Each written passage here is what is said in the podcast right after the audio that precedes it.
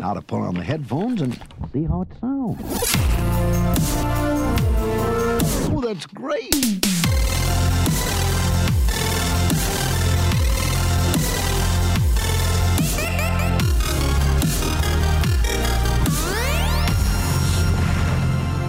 Hello, everybody, and welcome to the Adventures in Odyssey Scoopcast, your source for the latest in Adventures in Odyssey news, still in podcast form for those who don't have time to read. I'm your host, Garrett Vandenberg. Let's get started.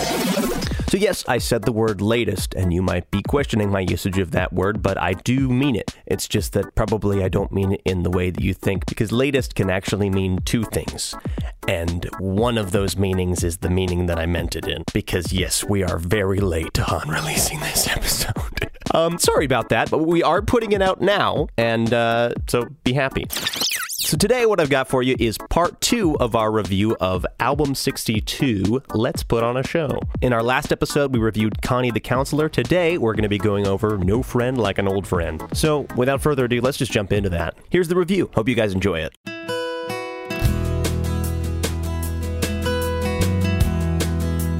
All right. Well, then what's the next episode?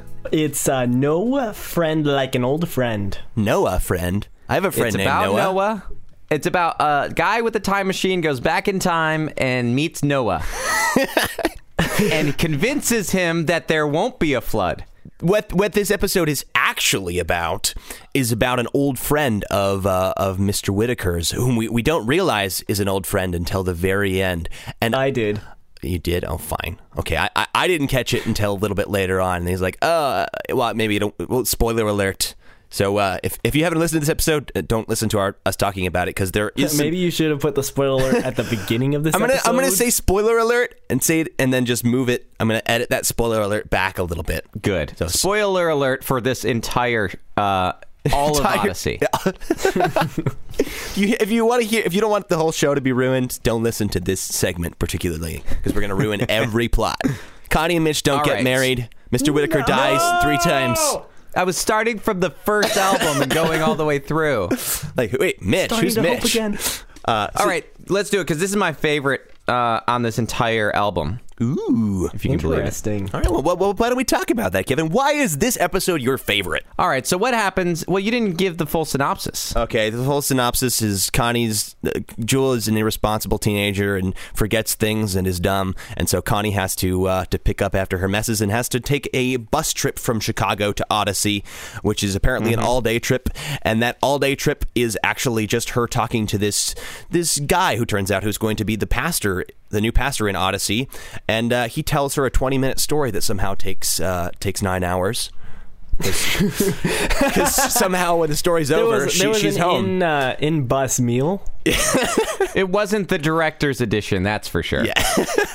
so They trimmed it up. There's probably a whole lot more to this this episode and this story, but what we hear is a 20 minute story that turns out to be a story about the childhood of Mr. Whitaker, and we uh, have we hear some young Jack Allen and also this new character Willie, which is uh, Willie. he's it turns out at the end of the episode he is Mr. Whitaker's brother-in-law. Is that right? Um, Or wait, uncle? No. Mr. Whitaker's. Yeah, I, I think don't so. know about all that. Doesn't hi- doesn't his didn't No, Mr. Whitaker's no, they were just like childhood enemy friends. I'm, I'm pretty sure there's there's some Frenemies. family relationship too. We'll, we'll have to check. You know what? I'm going to say it's his brother-in-law, but I'm going to edit in the actual line where he says what he is, and then I can just replace what I said with what the actual thing is.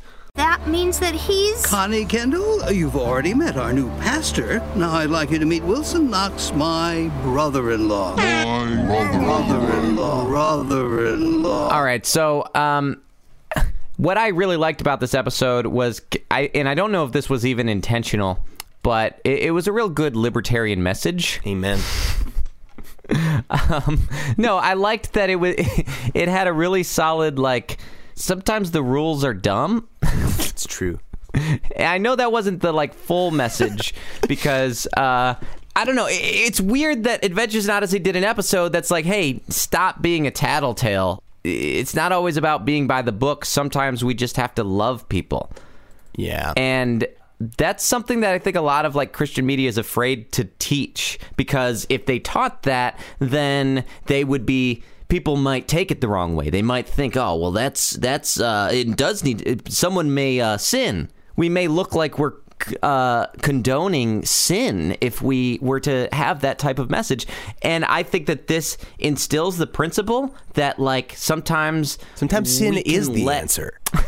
I think it instills the principle that sometimes we could let go of trying to tell people what to do or trying to tattle on people and just love people.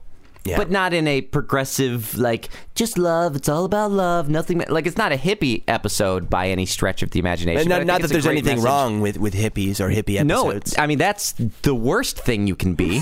but uh, so fortunately, they didn't do that, and also because those kids were breaking the rules, the guy in charge was like, "Actually, now that I realize that what's going on, maybe this was a bad rule to begin with."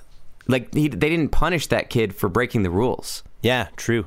So who, who rules? who needs them? I just no, I just it was an interesting thing to think No, about yeah. and not something that's typically done in Christian media that that they would make a story where the kids break the rules and the ones breaking the rules Yeah, it's it's not just a, a Um, one dimensional like uh here's here's the rules. I mean, I, I feel like a lot of Christian media is just like you just you just gotta you gotta obey your parents. It's just very simple one dimensional messages. But yeah, this is a little bit more of a of a mature plot in that sense. Mm-hmm. yeah.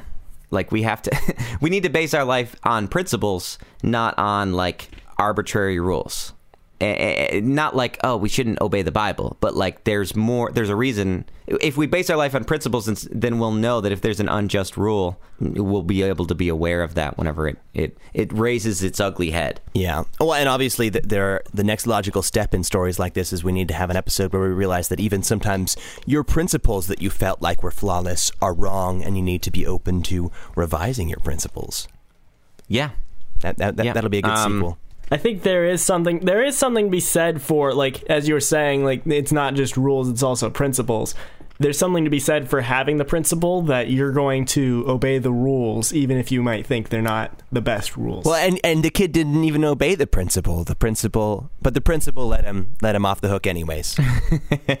right.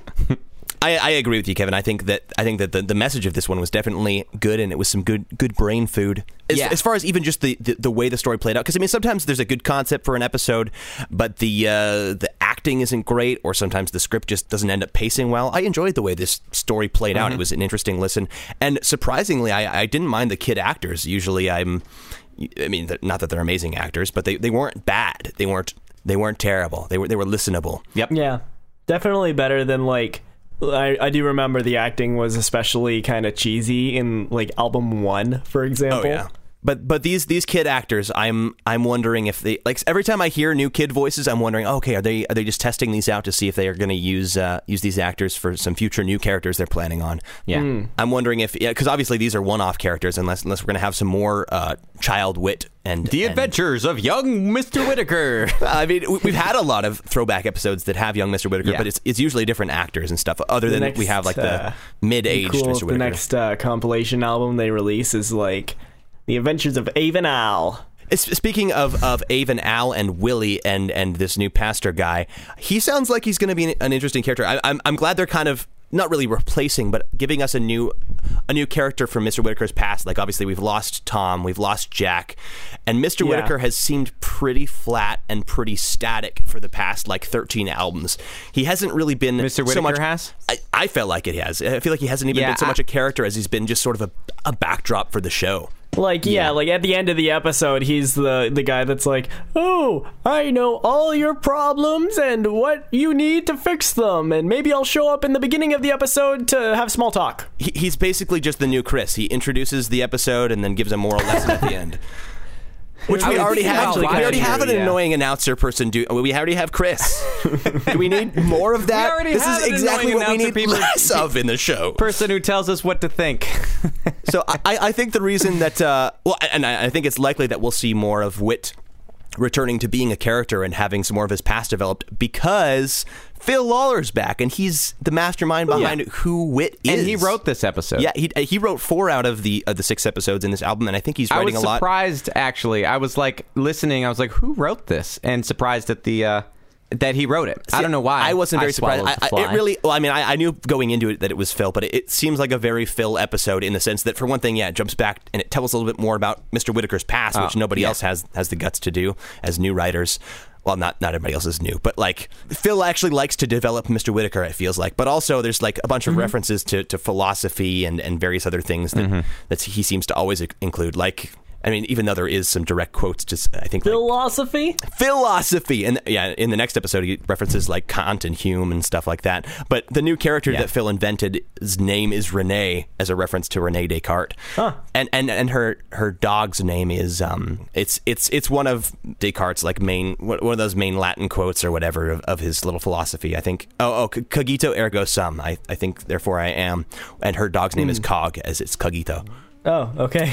so lots of Good, philosophy good. references. You can always keep an eye out for those in Phil episodes. So I was like, oh yeah, this is totally Phil. I really like this episode just because partially I got to see a lot more into the life of uh, Wit and Jack. It's so cool because I think the only episode we've ever seen them really together as children is that uh, Gold episode, right? Man, that one gave me nightmares. Is that the Andy Griffith parody episode? Yeah, with with Otis or is it Otis? Yeah. but something like that. there's lots of Yeah. and parodies. Mr. Whitaker as a kid is like Opie. Yeah, Yeah, That was a But- pretty good So one. we- we don't get to see a lot of them as kids together, and so it's interesting. Like we get in this album, we see a little bit into the life young of Mr. Whitaker. Yeah, Um, Yeah. And so that's something that I've really been enjoying. Um, at the same time, though, I knew that it was Wit and Jack the entire time.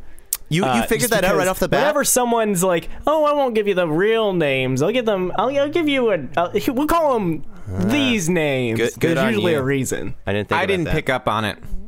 I missed it. I Ryan's totally quick. You're all it slowing down.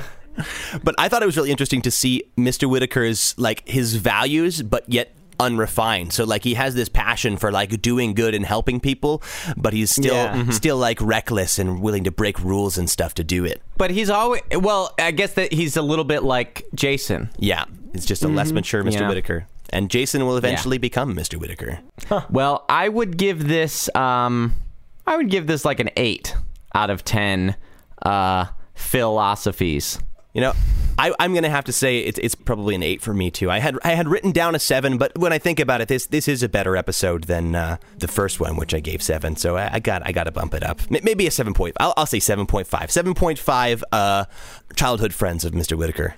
And I will give it a 7.8215630001. Great. Zero oh one. Yeah, you gotta mix it up. If you have too many zeros, it just gets monotonous. So you say 001. Hey guys, just like it was nice that we heard from an old friend of Wits today, aren't you happy to hear from us, your old friends here at the Scoopcast? If you are, why don't you come show your appreciation by liking us on Facebook and finding us online at our website? We've got lots of cool stuff for you there. We've got a forum, we've got a website for the podcast with a backlog of all of our previous episodes, which you can go listen to. They're great. There's also lots of other really cool stuff on the site, so go check it out at odysseyscoopcast.com. Anyway, guys, I'm Garrett Vandenberg. Thanks for listening. I'll see you guys next time. And remember, never be without the Odyssey Scoop.